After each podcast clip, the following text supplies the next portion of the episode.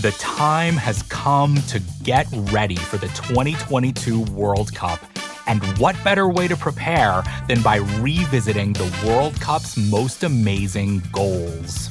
I'm Brian Phillips. I'm making a podcast about the history of the Men's World Cup, told through the stories of twenty-two iconic goals. The show's called twenty-two Goals. It's out now on the Ringer Podcast Network, and we're having so much fun. It's New York, New York, presented by FanDuel.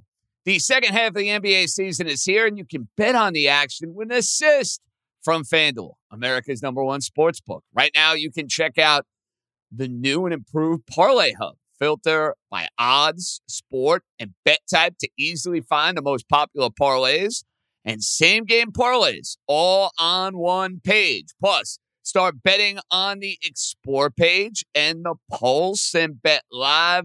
Same-game parlays for every N B A game. So download the app today and bet with FanDuel, official partner of the N B A.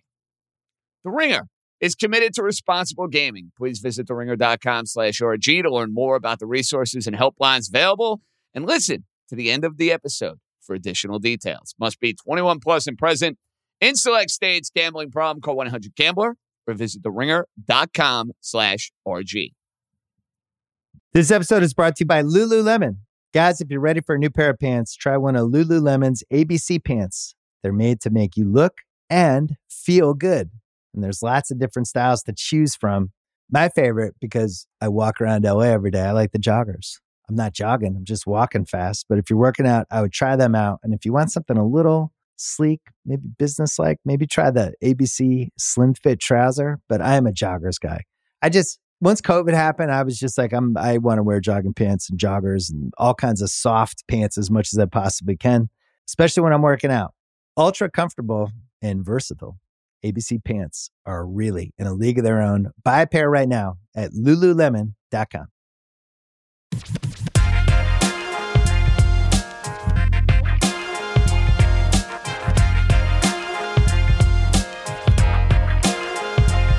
Oh! Let's roll, baby. It is a Friday edition of New York, New York with yours truly, J J J Strzempski, fresh off the third annual J J Invitational. Had a great day at Silver Lake. Stephon was out there. I didn't even see him. Todd Zeal was hitting bombs. You know who is an underrated stud of a golfer? Our guy, Kevin Clark. I mean, my goodness. Slow news day, my ass. He, he is big news day. Bombs, whatever you want to call them. We're in a group with Todd Zeal, guy who had basically three hundred home runs for his career, and Kevin Clark. We're playing more of his drives, for goodness sakes. In all seriousness, had a wonderful day, raised a lot of money for the Boys and Girls Club. Fantastic, fantastic stuff all the way around. And that's why my voice is a little hoarse. It's a little sore right now, yelling and screaming on the golf course all day. And there's a lot to get into. There's a lot to discuss. I think many of you are waiting for my thoughts right out of the gate with Aaron Boone coming back, according to Hal Steinbrenner. You know what the deal is going to be with Brian Cashman over the next few days, over the next few weeks. He's going to be back as well as Yankee general manager. That should come as a surprise to no one. To no one. We said it right after the Yankees got swept. Who in their right mind thought Brian Cashman and Aaron Boone were going to get fired? I didn't. Because I told you, this owner didn't have the chutzpah to go and do it. Despite the program being stale, despite there being a need for change, and my feelings and my validation of anger and hostility and frustration towards the Yankees, the end of the year, their message, their vibe was only vindicated in the piece that I read from Andy Martino on S N Y twenty-four hours ago. That still has my head spinning. The idea that there were guys on the Yankees perturbed about any get anybody, anybody, anybody getting booed shows you how tone deaf they are. And for anybody who had a problem with the fans, when a team is doing nothing offensively in an American League Championship Series, these are guys I don't want here. I don't know who they are. They're anonymous sources, but I don't want them here because that shows me you don't have the stones and you don't have the right makeup to handle New York. How sickening were those quotes? And that they need a certain vibe of positivity to shield the players from the booing and the social media. Please. Team hasn't won in thirteen years. All that shielding Aaron Boone has done over the last five or six years has really worked wonders. Again, I'm not surprised with the news that came down. But the messaging that is coming from the Yankees is a disgrace. It's an absolute disgrace. And I said this on Sunday night, and I'll say it again. I've been a Yankee fan since nineteen ninety-four. It's my heart and soul. It's my blood. I love the team. They've had some brutal losses over the years. Gut-wrenching, nauseating. Moments in which I was very angry with the Yankees. I think my level of anger and the fan base's level of anger has never been higher. From ownership to complacency to continuing to run it back, it's a tough sell.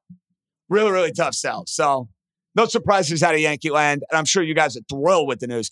Honestly, walk around the city. Go get a haircut. Go get dry cleaning. Go to a bar. Go to a restaurant. Talk shop. Talk some baseball. What Yankee fan is happy about the fact that Brian Cashman and Aaron Boone are coming back?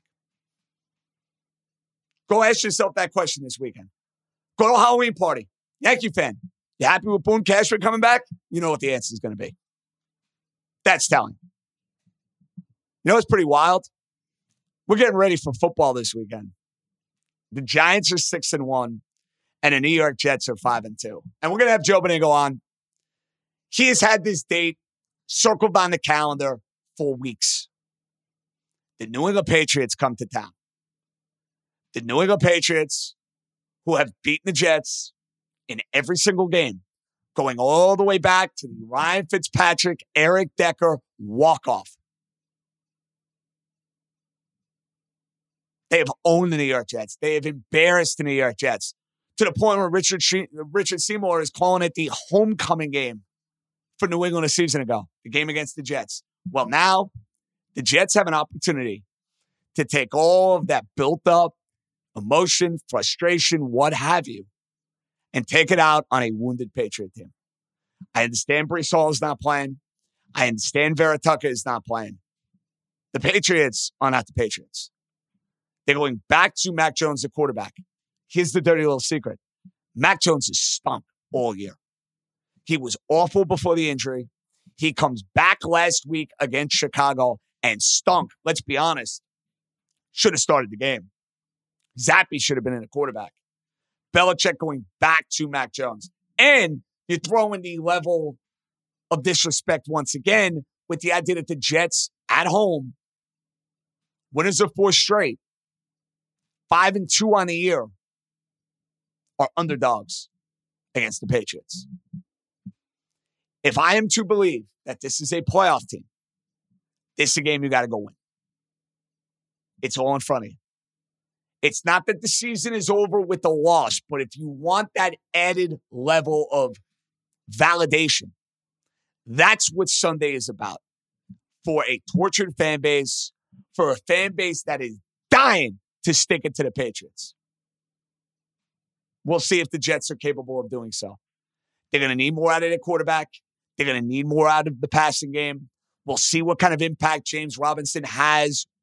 I think primarily you're going to see Michael Carter. Tough for a back to learn a playbook in a week or two weeks. But I like that Robinson move.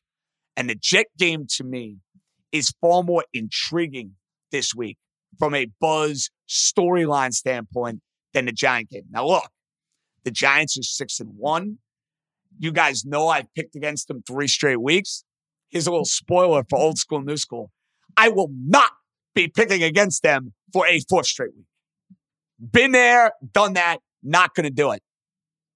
This spot is tricky for them. Going to the West Coast, taking on the Seahawks. It's funny. You would think on a day in which you trade a guy who was the number one pick for you just less than two years ago, that it would bring you down a little bit. Not in Giant land. Because yes, they trade Kadarius Toney to the Kansas City Chiefs. It's another failed chapter in the Dave Gettleman legacy when you had the likes of Michael Parsons, you had the likes of Slater available that really could have impacted this team. They take a wide receiver who can't play. He's a malcontent. He's a knucklehead. And a year later, Brian Dable's like, get this guy off my team. Joe Shane is like, get this guy off my team. The Giants didn't do anything wrong by trading Kadarius Toney. It's just another poor reflection of the prior general manager and his draft picks and his mindset, you name it. You don't feel that doom and gloom, though, with the Giants. Dude, they're six and one. They're winning games. They're well coached. They're money in the fourth quarter. Their quarterback is money in the fourth quarter. Who would have thunk it? Daniel Jones and Geno Smith, statistically speaking, are playing like two of the best quarterbacks in the N F C this year. Wrap your head around that. Who had that one at the beginning of the year? Not me, that's for sure. That's a credit to the Giant quarterback. It's also a credit to Geno Smith, who, as we know, was a failed quarterback and was an immature quarterback when he was with the Jets. Sometimes it takes a certain situation for it all to click. That's the way it goes sometimes. Not in every case, not in every instance, but that's been the case for Geno Smith. This is a game in which the Giants can keep on keeping on. It will not be easy. I think at best they have a forty-five fifty-five chance of winning the game. I think the point spread being at three is completely spot on. I don't want to call this a house money game. There's no house money games in the N F L because narratives and injuries and perceptions can change quickly. But this is not one at six and one you should expect the Giants to get. And if they do win, you know what? I'm running out of good vibes and good things to say about the team. They keep proving me wrong. They keep shutting me up every single week. We'll see if they can do it once again. I want to add this on the basketball before we get to some voicemails, before all the football stuff. I like Jalen Brunson as a player. I remember when the contract was handed out, what was it, in late June, early July, I was skeptical of the numbers. That was a lot of damn money. I wondered what it meant for the bigger picture of the New York Knicks. But I got to own this, and I got to acknowledge this. That dude is a legit, bona fide N B A point guard. And holla freaking hallelujah. You know how long I've waited to see a Knick point guard? Run an offense with confidence. Be a floor general. Set up his teammates. Know exactly what he's doing in late game situations. The basketball I Q from Jalen Brunson, and you should know this because many of you watch college basketball as I do. We saw his entire career at Villanova. The guy was always in the right place at the right time. He goes to Dallas. Luka goes down, puts up monstrous numbers in the postseason. Well, now he's the floor general of the New York Knicks. Yes, Randall has played better. Good start for him. I was very hard on him last year. He's in better shape. He's running the floor. He's not as good, I think, as he was two years ago, but he's not going to be as bad as he was last year. He's probably somewhere in the middle. Still don't love him at the end of games. Still at times forces the issue, but he's played much better early like that. Barrett, slow starts, no surprise there. But Brunson, at the end of these games, I want the ball in his hands because I know he's going to make the right play. I know he's going to make the right decision. And I haven't been able to say that about a Knick point guard in a long, long time. I know Derrick Rose was really good. What was it, two years ago? This is a guy in the back nine of his career. Jalen Brunson is in the formative prime years of his N B A career. And for this year and for next year, Knicks got themselves a good point guard. We're very critical of the front office. We're critical of the long-term plan. That's fine. They got themselves a player. Game was dicey last night against Charlotte. That's a game they lose last year. The Orlando game and the Charlotte game. The Knicks lose those games last year. They're winning them this year. It's a good sign. Very, very good sign. And I see the Ben Simmons experience is really off to a high-flying start with the Brooklyn Nets. Oh, baby. Oh, baby. You love to see that. Listen, I'm in a rotten mood with my sports teams right now, so the Net fans just going to have to deal with that. You know? Tweak the net, as they say. Let's do some voicemails. nine one seven, three eight two, one one five one. And we're going to take a gazillion voicemails on Sunday after Jets, after Giants, football Sunday. We'll probably record the pod right after the four o'clock game. So nine thirty, ten o'clock, you can expect it posted. But Stefan, good to get back to the voicemail line. We've been on Spotify Live for like a month. Well, let's hear it. Hey, J J, it's Pete in Westchester. Other call got cut off, so I'm going to hit the highlights here. I'm going to keep it short and sweet. So first of all, let me echo a few others. Um, the Spotify Lives were tremendous. You know, great venting sessions, great, you know, hype-up such, uh, sessions after we moved on against Cleveland. So, you know, it was great to hear from Neil Keefe. I hadn't heard from him before or heard of him before, so his takes were on the money. He was nailing every point. And, of course, the regulars, Syosset, Elmhurst, Newark, the Cobra. Everyone was bringing the heat on those. I got in, I got through to you once on there, so I appreciate you taking, taking me on there too. So, um, but, uh, you know, the, the core, the core five, I guess, or six, uh, were really bringing it. So it was, it was, it was fun to be a part of those. So, and appreciate you being with us through the whole season and then, of course, playoffs. Um, so I had a lot to say and the previous call was cut off, so I'll try to keep this one a little b- more brief. But, um, you know, I guess the point that I wanted to make that I didn't hear, you know, maybe on the live or through the week is just, you know, first of all, you know, not addressing shortstop last year with the three free agents that were on the market, Correa, Story, Seager, you know, uh, it was kind of understandable. I, I mean, I didn't love the I K F move, but it, it happened. And then, of course, Donaldson, not going to waste my breath. But, you know, I K F brought him in fine. He's a stopgap between, you know, here now and the younger guys, Peraza, Volpe. But when it became obvious that I K F was not the solution, I mean, I mean, I know we threw Cabrera out there too a little bit, but I mean, why are you not going to Peraza straight away in September? Give the kid a month to ramp up before you're throwing him out there in the playoffs. I mean, there was just no vision there. There was no planning there, you know, and that kind of leads me to the next thing, which was just you're in the frickin' A L C S. You don't know who your leadoff hitter is. You don't know who your shortstop is. You don't know who your left fielder is in the A L C S. You're experimenting with your bullpen in the A L C S. You're putting Clark Schmidt out there in game one because you wanted to see what you had in the A L C S? Dude, that, that to me was completely unacceptable. And that really should have led to Boone being fired, in my opinion. But of course, he's extended. We got to pay the guy. We're not going to pay him to sit at home. So he's going to manage for us and he's going to continue to be a disappointment. And Cash made some nice moves. Obviously, you can't blame him for the injuries, but he's responsible for this roster and for this body of work the last few years. He's responsible for the talent. He's responsible for those personnel decisions, as, as you said, on the lives and everything, you know. And we're going to extend him, too. We're going to reward this mediocrity and this complacency. And I think that's what's the hardest thing to swallow as a Yankee fan, is that these getting to the A L C S situations are acceptable to us now. Like we're the Royals or we're the Pirates or we're the Diamondbacks or the Marlins. And this isn't the way it should be around here. It should not, this is not the way it should be around here, man. First of all, I love the passion. Thank you for all the support. You hit on a lot of stuff that I think hits home to a lot of Yankee fans. A lot of Yankee fans wanted a big shortstop, whether it was on a short-term commitment or a long-term commitment. At first, I wanted Corey Seager. Not realistic. Fine. Then I wanted Correa on a one-year deal. They didn't want to do that. The Yankees go and get Donaldson and I K F. Now, if it's a year in which Donaldson hits two fifty with thirty home runs and eighty R B Is and his defense is really good, Brian Cashman looks really good for making that trade. Donaldson did not do any of those things and was an absolute zero in the postseason. You combine that with I K F, who, I don't care what the metrics say, I don't care what Aaron Boone tries to tell you, the guy was a butcher at shortstop all year. It was a failed trade. It was the Yankee big move this past winter.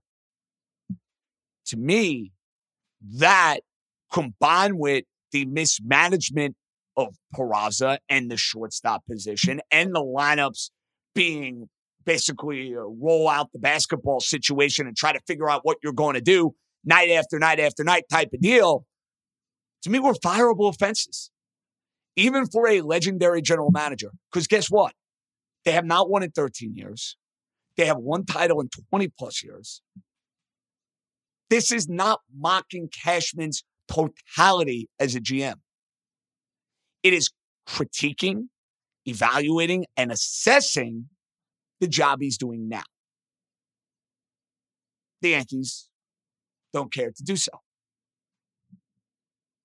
How Peraza did not get burned at shortstop all of September is laughable. We all said it. Laughable. And then game two of the A L C S, you expect Bloom to just go and play shortstop. And then you go back to I K F, who, of course, makes the error to end the game. I mean, it's losing. It's bad decision-making.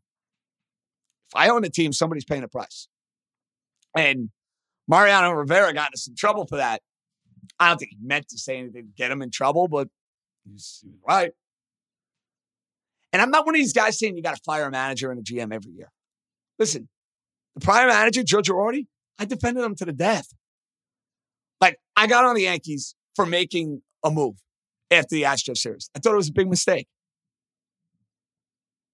They haven't come as close. Now, Girardi's career post the Yankees has not been great. Look at Rob Thompson in Philadelphia is a perfect example of that. But the idea that this is a successful season for the Yankees is lunacy. Lunacy. They're not closer to the top of baseball. They're further away.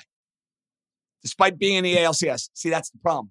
Ownership got a full house in September. They got basically four playoff games in the division series because of the rain out. And they got two games in the A L C S. They're okay with that. I'm not, but they are. Let that sink in for a minute. Who's next? J J, what's up, my man? It's Chris in Larchmont. I know it's been a little bit. We've had a lot of uh, Spotify Lives, which have been great. So uh, excited to have an opportunity for some voicemails. Um, and listen, I know we're equally disillusioned with the Yankees' internal postmortem, so let's get on to some football. Um, as it relates to my Jets, listen, I'm going to reserve judgment on Wilson. You know, he's been concerning, uh, certainly at times in Denver, in Green Bay, even early on in Pittsburgh. But he also flashed some positive, you know, that we definitely didn't see his rookie year. But with the Jets, listen, I want to look ahead to the next three games. All right, just three. New England and Buffalo at home. And then at New England after the bye week. That's a tough stretch. I mean, you know, we, we cannot go zero and three if we want to have any chance to make a run of the playoffs, in my opinion. I mean, one and two is, is actually fine. two and one, you'd be ecstatic. And, you know, so three, three and oh is not, it's just not realistic. If, if this team goes three and oh in that stretch, I mean, they, they literally are, could make a run of the division. But, you know, as we look at the, those three games coming up, there's, I think, three entities that we have to put under the microscope. There's Zach Wilson, which is the obvious one. There's the offensive line, which is pretty obvious as well. And there's Matt LaFleur. Matt LaFleur needs an exciting and innovative game plan against Belichick for two out of the next three games. You know, he, he's definitely going to go toe-to-toe with it. We're going to see what this guy is made of as a coordinator. Um, so I think those three components are really important.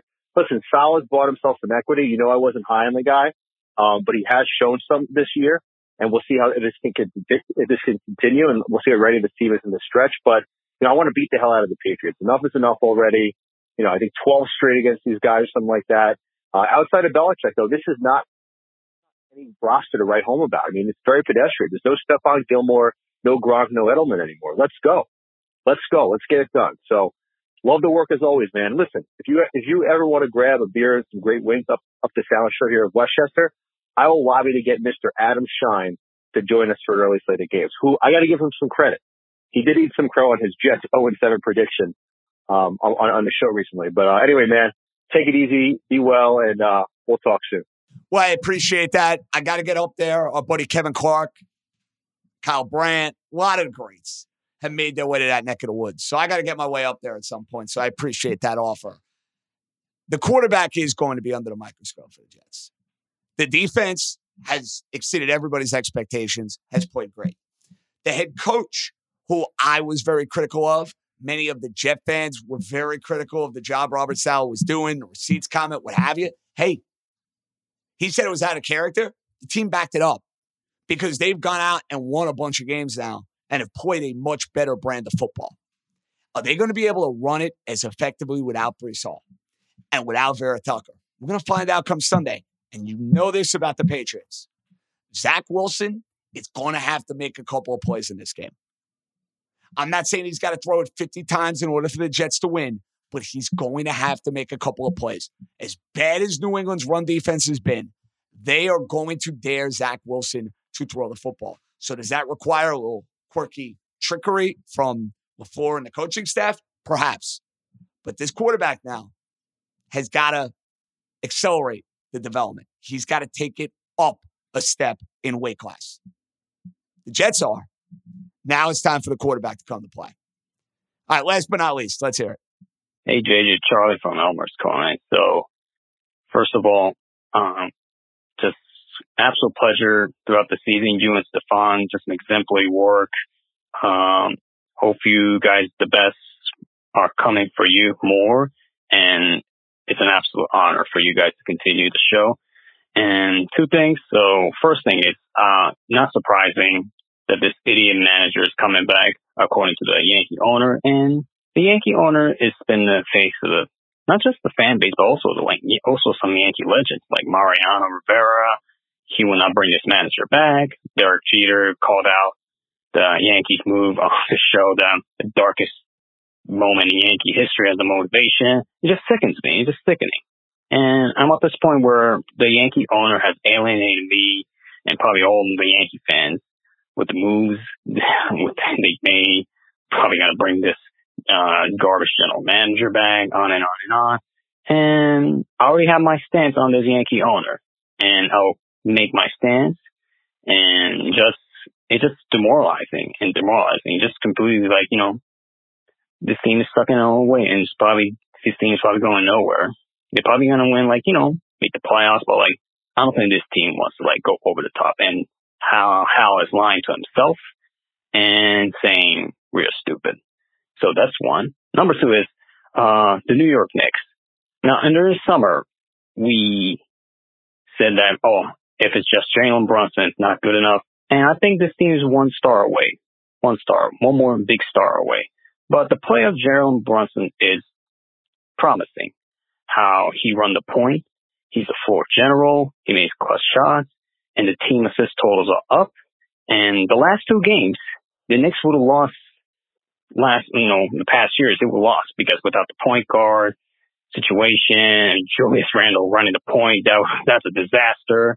And it's nice to see. And of course, another thing is that R J Barrett, um, you know, guys known for a slow start, but and last year he left a lot of points on the free throw line and made clutch free throws in the last game against uh, what is that, the, the Hornets. And we'll see how it goes with the Knicks. So far, I like the fact that the point guard situation is rather promising with Brunson. And I think he knows how to handle this, handle the situation very well. And we'll see how the Knicks goes um, with this next seven games or so against the contenders from last year's uh, playoffs. So we'll see how the Knicks goes and the Giants and everything. So, yeah, that's all, my, that's all I have. So, yeah, take care and see ya. Charlie, I'm glad you got something to feel good about because after all the nonstop Yankee complaining we've been doing over the last few weeks, it's good to have something that puts you in a better mood. And watching Jalen Brunson has done that so far. You hit on something that's super important. Now, still a lot of my points from the open, so you're a smart man. What can I say? But the ball movement, that's another thing that I've noticed with this Knicks team early. It's early, but they are doing a much better job of getting the basketball around. They're playing a better brand of offensive basketball. It's early. You don't want to get nuts. Remember, they got up to a fast start last year and completely went in the tank. They're a deep team. They got a lot of guys who can play. That's going to suit you well over the course of an N B A regular season. Like the effort level, I think, from the Knicks is going to be pretty good night in, night out. Is there a limited ceiling for what this team can do this year? Yes. But they're better. There's no doubt. And having Brunson on the team makes you significantly better. So, good stuff for the Knicks. No complaints. Listen, I got a lot to complain about the Knicks right now. Not on that list. All right, all our football stuff. Beningo's chomping at the bit. I mean, he played golf today. Nahal wants to report. He's going to the Jet game Sunday, so we'll see how that goes. Beningo in the Art in the Cats. Football Friday. New York, New York. Who does it better? Nobody. Coming right back. Just because you wrestle alligators for a living doesn't mean you should have the skin of one. Say goodbye to dry and cracked skin with Old Spice Super Hydration Body Wash with Vitamin B three. Made for twenty-four seven renewing moisturization with daily use. With scents of vanilla and shea, people will think you've taken up candle making as one of your hobbies. And there is nothing wrong with that. Old Spice Super Hydration Body Wash. Shop Old Spice now. It's now time for Old School, New School. We welcome in Joe Beningo. First things first, Joe. Saw you today. Thank you for coming to the third annual J J Invitational. And I think the listening audience wants to know, what was Joe Beningo's impression of Silver Lake Golf Course? No, I thought it was a very nice, excellent course. Uh, you know, challenging course. Uh, a lot of elevated greens, you know. You don't see that a lot. There was a lot of, a lot of undulation, a lot of elevated greens. Not a whole lot of real, you know, big hazards or anything. But, uh, you know, like you said, you, we were talking about it. You know, you got to hit the ball straight. I thought the greens were very good. I thought the greens were very fair. Not too fast, but not too slow. You know, you could, you know, you got a good gauge on how you had to hit the ball. I actually putted pretty well today. Uh, you know, but I, I look, I, I thought it was a great course. I'm, I'm glad you enjoyed it, and I'm looking forward to going back. We'll do something this week. There we go. Right. I may have to bring Joe some bagels, some pizza to bring home so he gets a little Staten Island no, eatery no, no. on Don't the way worry, home. Man. Let's do it. Let's do it next week. We'll get Stefan out there, too. I like the sound of it. Now, before we get to the picks, and you have been yep. red hot over the last couple of weeks. I have been pretty good. Yep. Hot. Your New York Jets, yep. they are red hot. Yep. This is a game you've had circled on the calendar now for quite a while. Yep. No Breece Hall, no A V T. Is the confidence level and the swagger level from Beningo as high as it would have been before these injuries?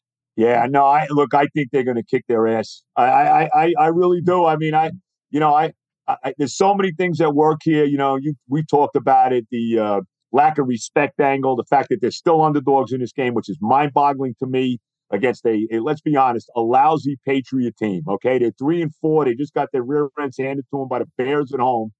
Uh, they're having quarterback problems. I think the Jets are ready to just lay the wood. You know, they knew what happened last year. They kind of ran. They they didn't kind of. They ran the uh, ran the score up on him in Foxborough. The whole Richard Seymour homecoming nonsense. Um, I, I think they're going to kill him, bro. I think the defense. I think my defense is as good as any in football right now, and and, and I mean that. I, I really do. I hang my hat on them. I think I, I think we got the best secondary in football. I think we got the best corner tandem in the game right now. Uh, I, so I'm very very uh, high on my defense. Thank God they're all healthy. Thank God, as I knock on wood. I like the move of Roberts. I thought Joe Douglas wasted a little time. It, Joe Douglas showed you all you need to know about what he thinks of this team and what he thinks they can do this season by after Breece goes down, immediately going out and getting this kid Robinson from the Jaguars. You know, he's a good player. I mean, I didn't really know too much about him, but this guy's a thousand-yard rusher from last year. Uh, you know, he had some good years there. He got hurt, I guess. Was it last year he got? I guess two years ago he rushed for a thousand. Had a good year last year. Then got hurt actually against the Jets. Had like eight touchdowns, almost eight, nine, almost eight hundred yards, I think, rushing. I think that's a great move. You know, you got three guys that can run the ball with Carter, Johnson, and now Robinson. I think the A V T injury, I think it's a little easier to overcome because they got depth there. And I don't know if Fant is going to play this week. I know he's supposed to come off I R. Maybe he will. I don't know what the deal is. But, you know, Fant comes back. You actually got two legitimate tackles in Fant and, and Dwayne Brown on the other side. So... But I, I hang my hat on the defense. I, I think this defense is big time. I think the Jet, this defense has to, a chance to be the best defense we've ever had. I, and I, I don't, I mean it, ever had. And they're playing like it right now. So long story short, play, Joe we'll is see. giddy about his Jets. That's what it boils down I'm to. I'm giddy. You are downright delirious, team, as you like to say. And listen, but, but, but, you but should one be giddy. Caveat to this, this quarterback's got to be better. He's got to be better. Lose, well, but they can't lose this game. This game, if they lose this game, they went, they take three steps backwards. If they win this game, they put themselves in tremendous position where they'd be six and two, playing Buffalo next week for the for the lead in the division is what they would be doing. Okay, but it almost would be like a house money game next week. If they're six and two playing the Bills at at uh, seven and one, that game is basically a house money football game. Really so, is. sir, I have some feelings. I have some thoughts on this game. It might be a part of the picks. You'll have to wait and see. But I have to cede the honors to you. You had another terrific week. You were four yep. and one last week. Very hot. Four and one. The only loss was the Pats, which you were right. happy about to begin right. with. So I give Indeed. you the honors. It's week eight. I can't believe it's week eight already, Joe. But the floor is yours. Uh, you know, this is a weird week. I went with some very interesting picks this week, okay? I'm taking some chances, and I think you got to like do that, that I like with that. the way the league is right now. So uh, I'm twenty, thirteen, and two on the year. After you mentioned the four and one, I was happy to lose the one game I did because I watched the Patriots get their ass handed to them by the Bears. So I- I'm starting with this. I won with this team last week. I'm going with him again, and that's the Carolina Panthers. I'm taking the Panthers plus four in Atlanta against the Falcons. The Panthers are two and oh in the division, stunningly. I mean, you know, they beat Tampa last week, killed Tampa, beat the Saints as well. I think they got something. All of a sudden, they get rid of McCaffrey, they get rid of Rule, they get rid of Robbie Anderson, and all of a sudden, it seems like last week this team gelled last week. I mean, it really did. P J. Walker at quarterback or whatever you want to say. And and I don't buy the Falcons. Uh, you know, uh, the Falcons, they lost. They got, they got whacked last week, a game I had as well with the Bengals. I had that game, uh, Cincinnati laying six and a half. Um, you know, I know the Falcons, they beat the Niners a couple weeks ago. It's a very, very weird division. And I think this division is going to probably have maybe a team going seven and seven and ten even to win it. I'm taking the Panthers plus four in Atlanta against the Falcons, and I'm going to say the Panthers will win the game outright. I like that pick. I wasn't going near either one of these teams, but the idea that Atlanta still continues to be as trendy as they have been yes. makes you think it's time to go the other way. And you're right about Carolina. They have been spunky the last few weeks. Four points in a division game. I think it's the right call. Joe, right out of the gate, I'm going with my best bet of the week. I love the Cowboys this week. I absolutely adore the Cowboys laying nine and a half against the Chicago Bears. Chicago right, right. off the emotional win in New England. Good call. Now it's a short week for them. Dallas is tremendous defensively. There is no way in the world the Chicago Bears are going to have this success running the football the way they did against New England and that porous run defense a week ago. And it's another week for Dak. It's another week for him to get comfortable within the offense. I think this is a margin victory for the Cowboys. Now, I thought last week might be dicey for them, and it was for three-plus quarters. Ugly. They found a way to win. They actually found a way to cover.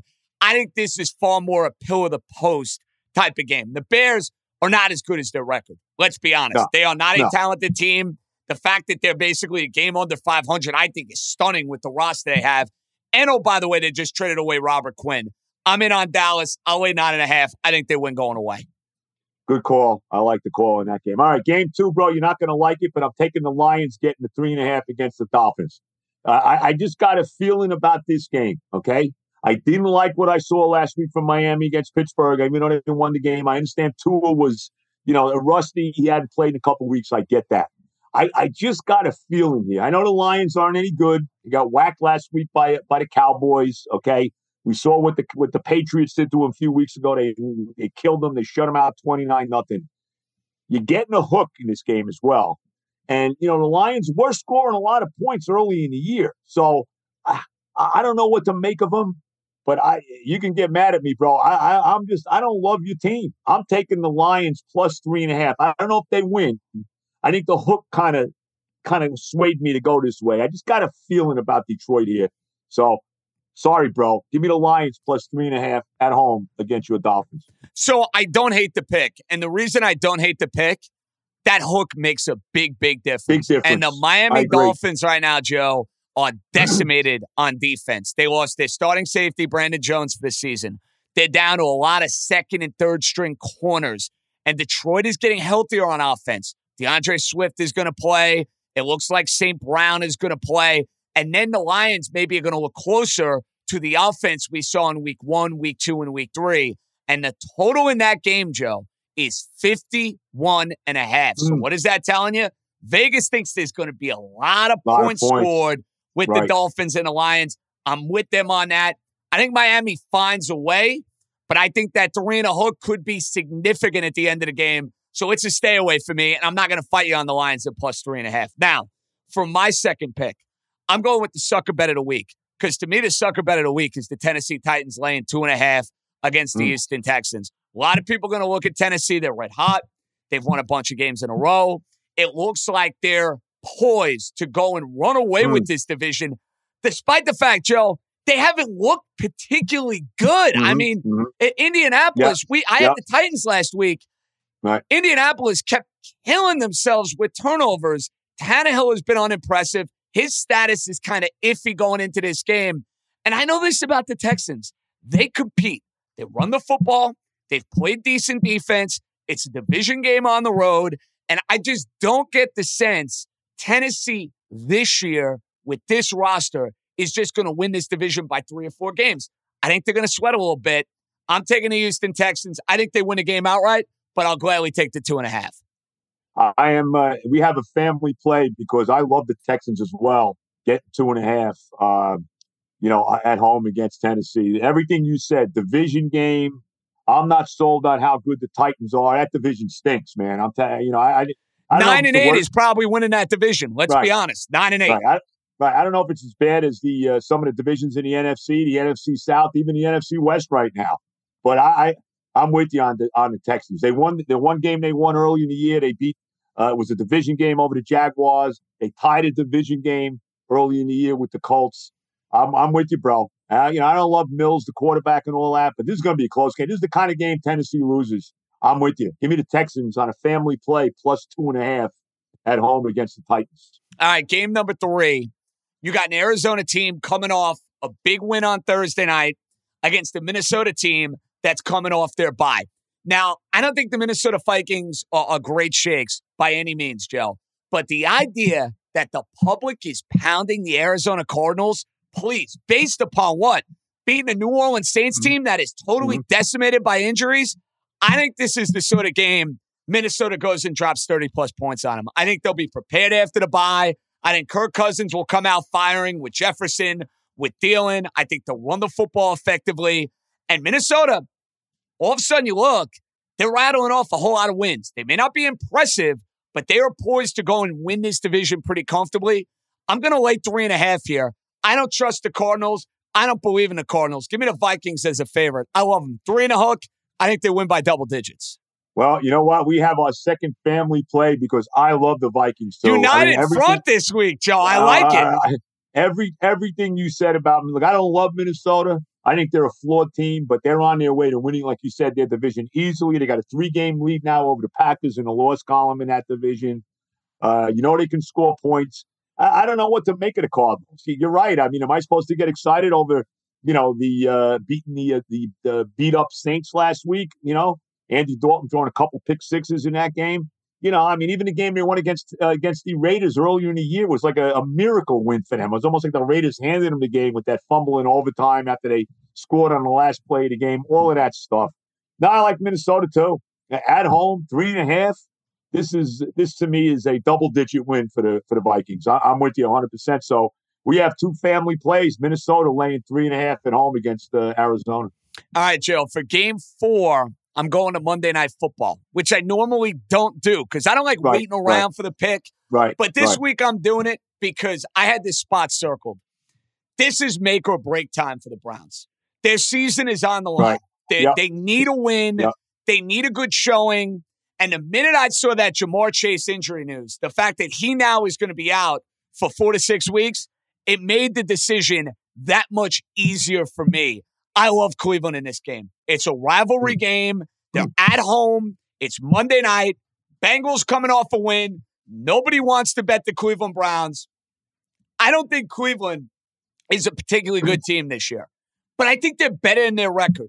And I think in a division game, desperate team, now Cincinnati loses their best playmaker, and I'm getting three and a half points. Done. Where do I sign? This has field goal game written all over it. Game four, another dog. Give me the Brownies plus three and a half.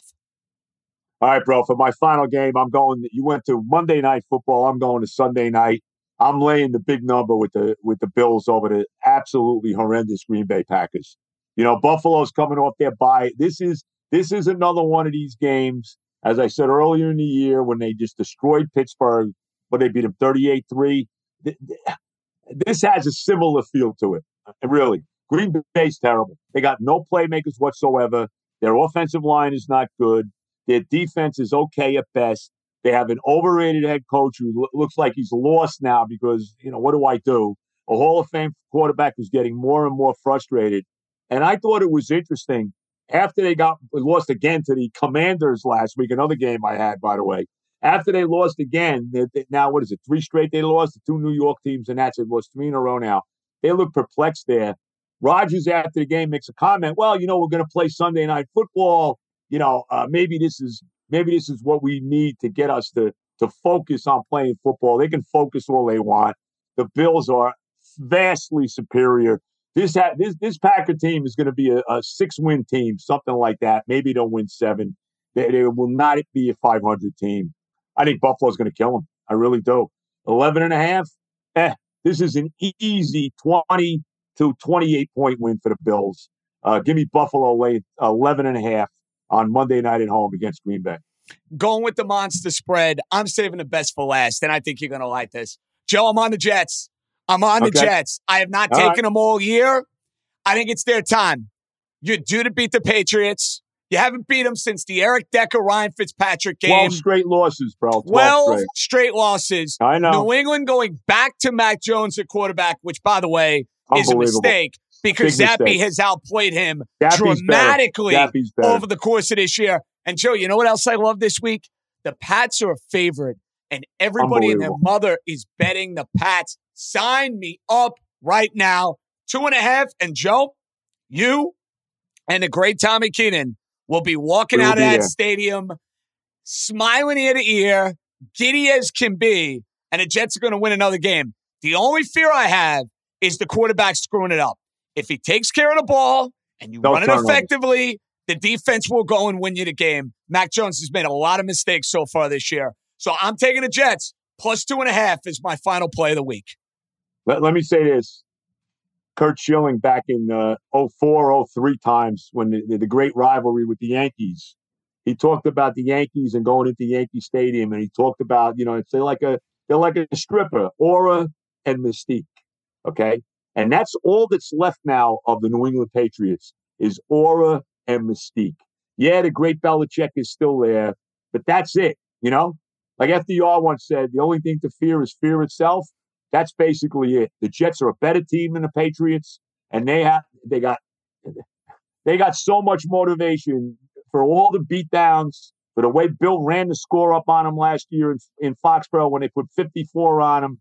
You know, they're going to be wearing these stupid black uniforms, which bothers me because they've been wearing the white with the black pants and winning every week. And that's I don't know why you would mess with that, but then again, what do I know? I mean, because because they got to. It's Halloween, and apparently that's what the owner wants. But I heard Bart Scott say this on the S N Y show, on the Jet uh, the Game Plan show, just before we went on the air here. And he's one hundred percent right. If you're going to wear these badass uniforms wearing black, then you got to go out there and play like badasses. And that's what they got to do. They got to lay the damn wood to this team.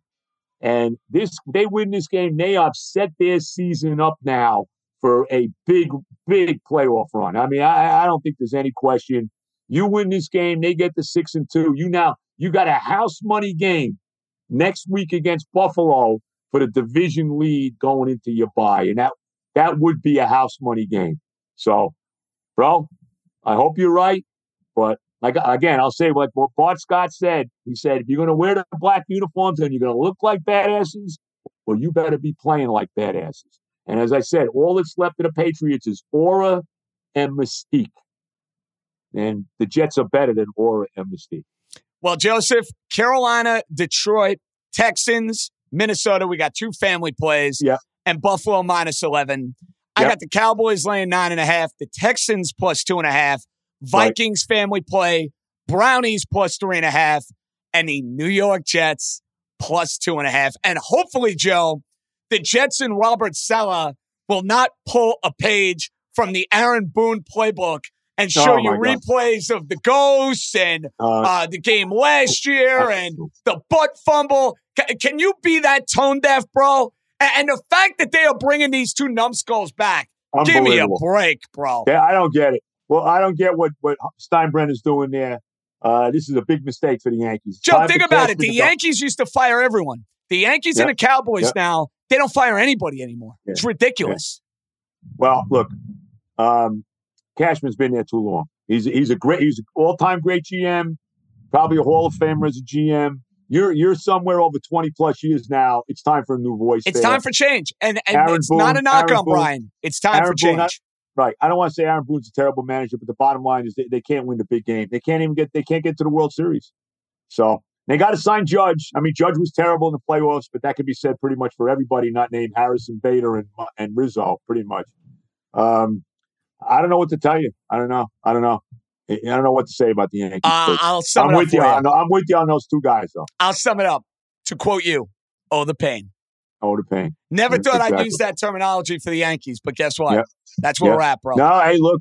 Who do you like in the World Series? Like the Astros? Astros. Philly's got a little magic going They on. do. They're spunky, and they'll be in it. Astros in six. Better team. Yeah. Okay. They are the better team. There's no doubt about it. Well, Joseph, Bro, enjoy MetLife Stadium. Hopefully you will be delirious on the golf course so. next week. And thank so. you for coming today. I appreciate it. I appreciate it, bro. Let's do something Wednesday. Get Stefan out there. All right? That's the great Joe Beningo. Arthur Caesar with grades out next. We go from old school, new school to our guy in the desert. Arthur Caesar, Superbook, Westgate. All right, I need a winning week. I got to get back to winning ways. Amigo. Got to get that Yankee stench out of my system. God, let's What's up, do it, buddy? J J. I'm with you. Let's get that out of the way. No interest in the World Series. Glad we're not talking about it. Let's dive into some week, uh, what is it, week nine football, week eight? Let's do it. Uh, I'm going to ask you a quick question on the World Series. I know we want to get baseball out of our system. You guys have more liability from an Astros or a Phillies perspective? You know, overall, both results will be fine results for us in the futures market, no matter who wins the World Series. When I talked to you last week, it was we really needed to get the Padres out of there. We had some big Padres futures as far as World Series and to win the N L pennant when the playoffs started. So we were really pulling for the Phillies to knock out the Padres. Now, no matter who wins the World Series, it won't matter. Now we'll just be worried game to game and kind of what the series is. We opened the Astros minus one eighty. Astros are now minus one eighty-five. So it's ticked up a little bit. But, you know, that's been more of a market move because we actually have more money right now in the series for the underdog Phillies. So we're really just moving with the market there. Really nothing sharp to report. Okay, let's get to this N F L card. I'm going with a local team right out of the gate. You want to explain this one to me? How are the Jets underdogs against New England this week? It's a great question. I think there's a couple of things. I think we've talked about this pretty much the last couple of weeks on this pod. Both New York teams have been pretty disrespected in the betting market. Giants for sure, and the Jets as well. I think New England, obviously they had the stinker on Monday night. They'll be on the short rest. I don't think that really hurts them that much. Belichick off the loss. I think that's what people are looking at. How could Belichick lose two in a row? He'll have the team ready to go. Also, too, all the money so far has been on the Patriots, and that's sharp money. So we took a lot of early sharp money on New England minus two and a half. I think if we ever get to three, there'll be some nice public buy on the Jets because they'll see the home divisional dog getting three points and there'll be some buy there. But right now we're pretty buried to the Patriots. Then you get to the Giant line. I think that line is spot on, might I add. It's Seattle minus three. And Art, after picking against the Giants the last three weeks, I ain't doing it, bro. I ain't going anywhere near this game. No, you, thank you. You and I both. I can't. I keep saying this is the week. This is the week, and this is a Giants fan sitting there at six and one, six and one against the spread. This is the week the Giants look ordinary. And you know, if you dive into like the box scores, they're not doing anything tremendous. They're really not. They're not like killing the turnover battle. You know, sometimes they'll have some good time of possession. It's not like Jones is playing out of his mind. They're just there knowing how to win these tight games. The coach obviously is good, but there's something kind of brewing with Seattle. Geno Smith has been really good. They're obviously going to be good at home. I'm with you. This is the classic home team laying three. No, no edge on either side. If this was on a neutral field, it'd be a pick 'em. Before we get to my picks and Joe's picks, would you say that Tennessee laying two and a half this week is the sucker bet slash fishiest? Well, it's one of them. I wrote another one down, and let me say something about that one. All the sharp money early in the week came in on Houston plus four, Houston plus three and a half, and we've gotten down now to that two and a half. The public will jump all over the Titans now that they see the two and a half. They'll see that two and a half, and they'll go, whoa, whoa, whoa. Titans now own the division. Houston is kind of spunky. They hung in there late with the Raiders last week and then, you know, gave up the cover. But wait, we'll take the Titans minus three and a half. Sharp people on top of the Texans early in the week. I think Atlanta, keep your eye on Atlanta. Atlanta minus four at home. First time they're a favorite. I know they're six and one against the spread, but now they got to play the favorite role. And Carolina's in one of those no-lose situations. They got rid of their coach, who they clearly hated. They got rid of problem guys like Robbie Anderson.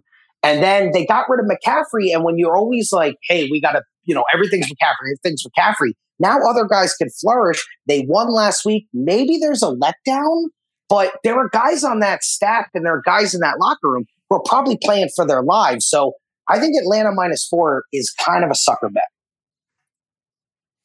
All right, all right, let's get to the picks this week. For Joe, he's got Carolina as one of the five. He's got Detroit against my beloved Miami Dolphins laying, or giving, three and a half. Uh, Houston plus two and a half. Minnesota laying three and a half. Buffalo laying eleven. I am rolling with the Cowboys, the Texans, the Vikings, the Browns, and the Jets. So we have a couple of family plays here. No heads-up action. Joe's picks, my picks. Well, let me get we to like both more. Your family plays. I like both the family plays. I like Houston. We just discussed Houston. I know kind of the best number has been missed, but I still believe in the divisional home dog getting points. So I like Houston in that spot. I think that's really nice. I'm with you guys on Minnesota. Minnesota coming off a bye, so under the radar. Five and one. Everybody talks about the Eagles in the N F C, undefeated, and they should. But Minnesota's sitting there quietly as one of the two or three best teams in the N F C. Arizona, to me, is still no good. I, I don't like the quarterback. I don't like the coach. I know they got Hopkins back, but I would lay the points with Minnesota. So both your family plays I'm into. Obviously, we'll start with Joe. Joe on Carolina, I'm with that. I think that, that line's probably too high. It probably should be more Atlanta two or two and a half.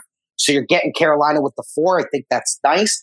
I can't roll with him with Detroit. I think the Dolphins offense will look really good this week against Detroit's defense. I know Detroit can be spunky, but they've had a bad year, one and five, just not doing anything. You know, the Campbell magic is kind of rubbing off a little bit.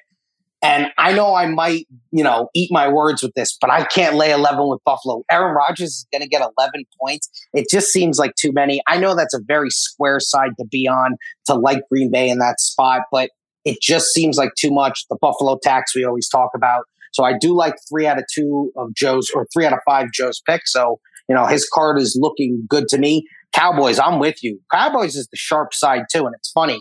We had sharp money come in on Dallas at ten, and then it's coming at nine and a half at well. So sharp guys weren't even scared to lay the ten. You would think the Bears would have a little bit of a letdown. Dallas' defense is going to allow the Bears to do absolutely nothing. I don't know how Chicago even scores against Dallas. So you, you feel good laying under the ten with Dallas. Houston and Minnesota, we talked about. Cleveland, once again, home divisional dog getting points. Now Jamar Chase is out. You got the good number at three and a half. So even if they lose by a field goal, you're good. The one I will go against with you and push back a little bit is the Jets because of all the sharp money I've seen coming on New England. So I kind of have to keep my eye on all that sharp money and think, well, maybe there's something there. So J J, once again, four out of five on yours, man. We got to put a winning week together for you. I am giving you my blessing again. If it doesn't work out this week, we might have to go another route, my friend. I like the sound of that. Now it's your time to shine. We need a big week for you. Yeah, we're going to do it. Two in a row, now four and three on the teasers. Now, listen, there were some teasers this week. You know, there was. A, I think there's a lot of things you can tease, a lot of get over the seven type spots. So I found a couple. One of yours is a family play, so we're all going to be riding on this. I like Houston. Give me Houston. It's going to be a two-team, six-point tease. So we're going to make Houston plus eight and a half. And then I'm also going to go with one of your picks on Monday night. Give me the Brownies. Now I'm going to make the Brownies. It is three, so I'm going to take the nine. So I'm going to make the Brownies plus nine. So I like both those home teams. I think they could both win the game. And now I'm basically getting over the touchdown close to ten points. Two-team, six-point teaser this week. Texans plus eight and a half. Browns plus nine. And I love that you're riding with both of my plays. Let's Absolutely fantastic. Absolutely, positively fantastic. All right, Art DeCesar, good work. Absolutely, we'll J J. Let's right, cash some tickets, my man. That's Art DeCesar over at the Superbook. We'll wrap it up with our buddy Jason Katz. Fantasy Stuff, Pro Football Network, right after this. So to wrap up week eight, it is hard to believe it is week eight. Our regular Football Friday contributor from the Pro Football Network. I'm going to give him a little bit of credit for one of my teams that's six and one this year. That's our pal, Jason Katz. What's up, buddy? How you doing? Doing well. Always happy to be here. Jason, let's start here. Trade deadline stuff in the N F L. It seems like now there are a lot more moves that are made midseason than in years past. Now, in some prior years, we could think about moves that were made that had like a direct correlation on the team that added a certain player and the team that lost a certain guy, because then all of a sudden somebody else gets an opportunity and somebody else gets a chance. Christian McCaffrey leaving Carolina, now in San Francisco. Where do you see that shaking out from a fantasy perspective? Clearly, McCaffrey is going to get his. He's got more competition in San Francisco. But is there, dare I say, an opportunity to maybe go and get somebody from Carolina or to inherit somebody that's already in that backfield? Well, I think that, I mean, I'm very surprised that like fantasy Twitter was very torn about the impact of the move to San Francisco for McCaffrey, because to me, it's a clear upgrade. He's on a better offense. And there was definite concern, for me at least, that eventually they might just shut down McCaffrey. He tweaks a hamstring or something like that. We're in week twelve, thirteen. Carolina's got four wins. They shut him down. San Francisco's competing. They're, they're probably going to make the playoffs. There's now no risk of them shutting McCaffrey down with some sort of minor ailment. So from that perspective, good for McCaffrey's long-term value. And again, on a better offense. Plus, we've got this Deebo Samuel hamstring injury. Uh, that that touch squeeze may open up a little bit if it's now just McCaffrey, Kittle, and Ayuk. So that's good news for McCaffrey. Obviously not so good for Deebo. We don't want anybody hurt. Then from the Carolina perspective, I was on Team Chuba Hubbard.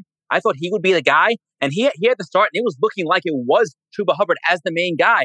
And he tweaked an ankle. We saw Foreman get like seven carries late in the game. He busted off a big one. And now Hubbard hasn't practiced as of today.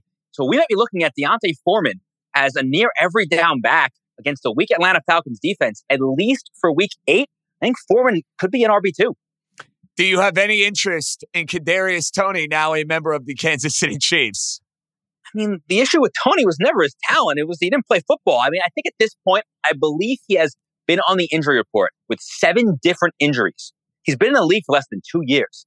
This is, it's just insane how banged up this guy is. And one of the issues, or one of the rumors we saw, is that there was a discrepancy between him and the Giants over how healthy he actually was. He believed he was healthy enough to play. They did not. No longer an issue now. He's with Kansas City. They're on bye this week. Maybe we'll see him next week. Um, I think that if he's available in your league, at this point it's probably too late, but hopefully you could have picked him up and stashed him, because playing with Patrick Mahomes, an explosive athletic player, you take the shot. Do I think he'll be useful? Not really, but he's certainly worth the upside play. Jason, now it's time, my friend. Matchups of the week. We start with the quarterback position, sir. Digging deep this week and going down to Houston with Davis Mills. The Titans are downright awful against the pass. They allow the ninth most fantasy points to quarterbacks. And the Texans are not afraid to throw when trailing. They have a seventy-one percent pass rate in negative game script. Mills threw for three hundred yards and two touchdowns last week while playing comeback against the Raiders. We could get something similar this week. So I like Davis Mills as a streaming option. On the other side, Justin Fields, who has been much better lately. In fact, he's been a Q B one over the past three weeks. But this week, against the Dallas Cowboys, allowing just ten point six fantasy points per game to quarterbacks, I cannot trust him. I think the pass rush is going to just eat him alive. Fields may be able to buttress his floor with some rushing, but I'm not, I'm not even sure he scores a touchdown this week. So I'm, I'm going to fade Justin Fields. Well, considering I'm on Dallas minus nine and a half, I like the sound of fading Justin Fields. That works for me. Let's get to running back, buddy. I think you'll like the sound of the running back, too. We're starting with your guy, Raheem Mostert. I like it. Raheem the Dream. I love it, bro. I love Raheem, it. Raheem the Dream. Maybe we're calling him Raheem Must Start this week. The Lions allegedly have a run defense. I haven't seen it. They allow the second most fantasy points to running backs. They've allowed twelve rushing touchdowns on the season already. Mostert's snap share is hovering around seventy percent now. Chase Edmonds is a pure backup, and boy, does he look awful every time he's on the field. I am very, very confident in Mostert, and I'm confident that he's, he finds the end zone this week. Might be a little touchdown prop I got going on. On the other side, David Montgomery. However you feel about starting guys like Brian Robinson or Tyler Algier, Montgomery is viewed above these guys in fantasy, but he's not. They're the same player. They were hoping for about forty to sixty yards and a touchdown. Montgomery's value always came from volume. Last week, though, season low, fifty-six percent of the snaps. Khalil Herbert is the flat-out better player. And Montgomery's passing game usage is all but gone. Just one target the past two weeks. The Cowboys allowed the second fewest fantasy points to running backs, so we're fading all the Bears this week. Like the sound of that. Let's get to wide receiver. All right. And again, we're, we're correlation here. Going back to Houston, Brandon Cooks. Been a rough year for Cooks. He's kind of been a matchup-based play only, but this is the matchup. Everyone throws on the Titans. They allow the second most fantasy points to wide receivers. Nico Collins is out. There's nobody else there. And the Titans are allowing a sixty-five percent completion rate on downfield passes. I think Cooks catches a deep one this week. And on the other side, Christian Kirk. He bounced back last week after three straight duds, but this is an awful spot. The Broncos uh, allow the second fewest fantasy points to wide receivers, and they completely erase wide receiver ones. Guys such as Mike Williams, the aforementioned Brandon Cooks, Michael Pittman, and D K Metcalf have been erased by the Broncos defense. The only wide receiver one to break through against them was Devontae Adams, and Christian Kirk is not Devontae Adams. Kirk would probably do well to get the ten fantasy points this week. Jason, I'm going to leave you with this. Quarterback right now. I'm in a league where I'm basically streaming two dudes. It's Tua and Trevor Lawrence in one league. It's Geno Smith and Tom Brady in another league. I can't believe I'm saying yet again I'm going to start Geno Smith as we tape this at halftime of Sunday Night Football over Tom Brady. What is your advice to anyone if you don't have one of the big boys at quarterback? Is it matchup-based? Is it look two, three, four weeks down the road? How would you handle quarterback? At this point, if you don't have Josh Allen, Jalen Hurts, Patrick Mahomes, and maybe I'll throw Joe Burrow in there with how he's been playing, you are pretty much just hoping every week. There is nobody else that I consider an every week must start no matter what. And you really should play the matchups. I'm actually starting Davis Mills in a league this week because my other option was Trevor Lawrence, and I recently dropped Russell Wilson. So, I mean, I know Davis Mills, like really Davis Mills? Yeah, that's where we are with quarterback because there are so few trustworthy options. Don't get attached to names because there are, there are guys like Aaron Rodgers, Tom Brady, Dak Prescott, even Justin Herbert that we have historically viewed as, all right, we got to start this guy. We got to start him. Not this year. We are now seven, eight weeks into the season. We know who these guys are and we know who we can trust. And it's very few quarterbacks. If you don't have a top guy, you're kind of just screaming. Jason Katz, Pro Football Network. Appreciate a couple minutes. We will chat next week, and we'll be talking the month of November. Hard to believe, buddy. Seasons always fly by. I look forward to it, J J. Good stuff from Jason Katz. Before we say goodbye, the money man closing us out with a bang. Missed you, pal. What's on the docket? What up, J J? Jeff Money here with a handicap for picks for week number eight. Can't believe we're already in week number eight. As far as last week, I wound up going two and three. I'm sixteen and nineteen on the year, but my money plays were another victory week going uh, one and oh, going five and two on the year. You were best bet to one. You're also five and two on the year, and you, you went two and three also like me, and you're seventeen and eighteen on the year. Head to head, we haven't had any uh, head to head this week with uh, matching up with uh, circuit plays. I'm four and two against you, and our family plays we were zero and one uh, matching up on circuit play. We're zero and five on the year, so we are majorly due. So okay, here's my five plays. Game number one, I'm going with a road team. I'm going to go with the Arizona Cardinals plus the three and a half. I like them uh, over the Vikings. I think that hook's going to help, so we're going to go with the Arizona Cardinals. Game number one is my money play. Game number two, I'm going to go to home team. I'm going to go with the Atlanta Falcons. I know they're coming off a uh, against the spread loss. Finally, they lost here, but they are minus four. I like the Falcons over the Panthers. We'll go with the Falcons. Game number three, I'm going to go with the Jets. I think the Jets are finally going to get them revenge at home against the Patriots. I like the Jets plus the two and a half. I like the Eagles minus the ten and a half at home. I know it's a big line over Pittsburgh. I'm going to go with the Eagles. And my fifth game on Monday night, I'm going to go on a road team. I'm going to go with the Cincinnati Bengals minus the three and a half over the Browns. So again, my five plays, my money play, I'm going to go with the Arizona Cardinals plus the three and a half. We're going to take the Atlanta Falcons minus the four, the New York Jets plus the two and a half, the Philadelphia Eagles minus the ten and a half, and finally on Monday night, the Cincinnati Bengals minus the three and a half. And everyone can always follow all my daily plays on Twitter at Jeff Money. Okay, J J, I'm out of here. Let's see if we got some family plays later. Well, Jeff Money, we do. We're rolling together with the New York Jets. You're basically heads up with Beningo on a couple of games here, Arizona and Atlanta. And then you and I heads up on Monday night. Great job by Stefan. As always, we're back Sunday. Voicemails galore. Jets at one, Giants at four. Works out perfectly. We do the podcast right after Sunday Night Football. nine one seven, three eight two, one one five one is where you make your magic. Enjoy your weekend. I guess enjoy the World Series. Kinda. Really enjoy the football. J J out. Be good, everybody.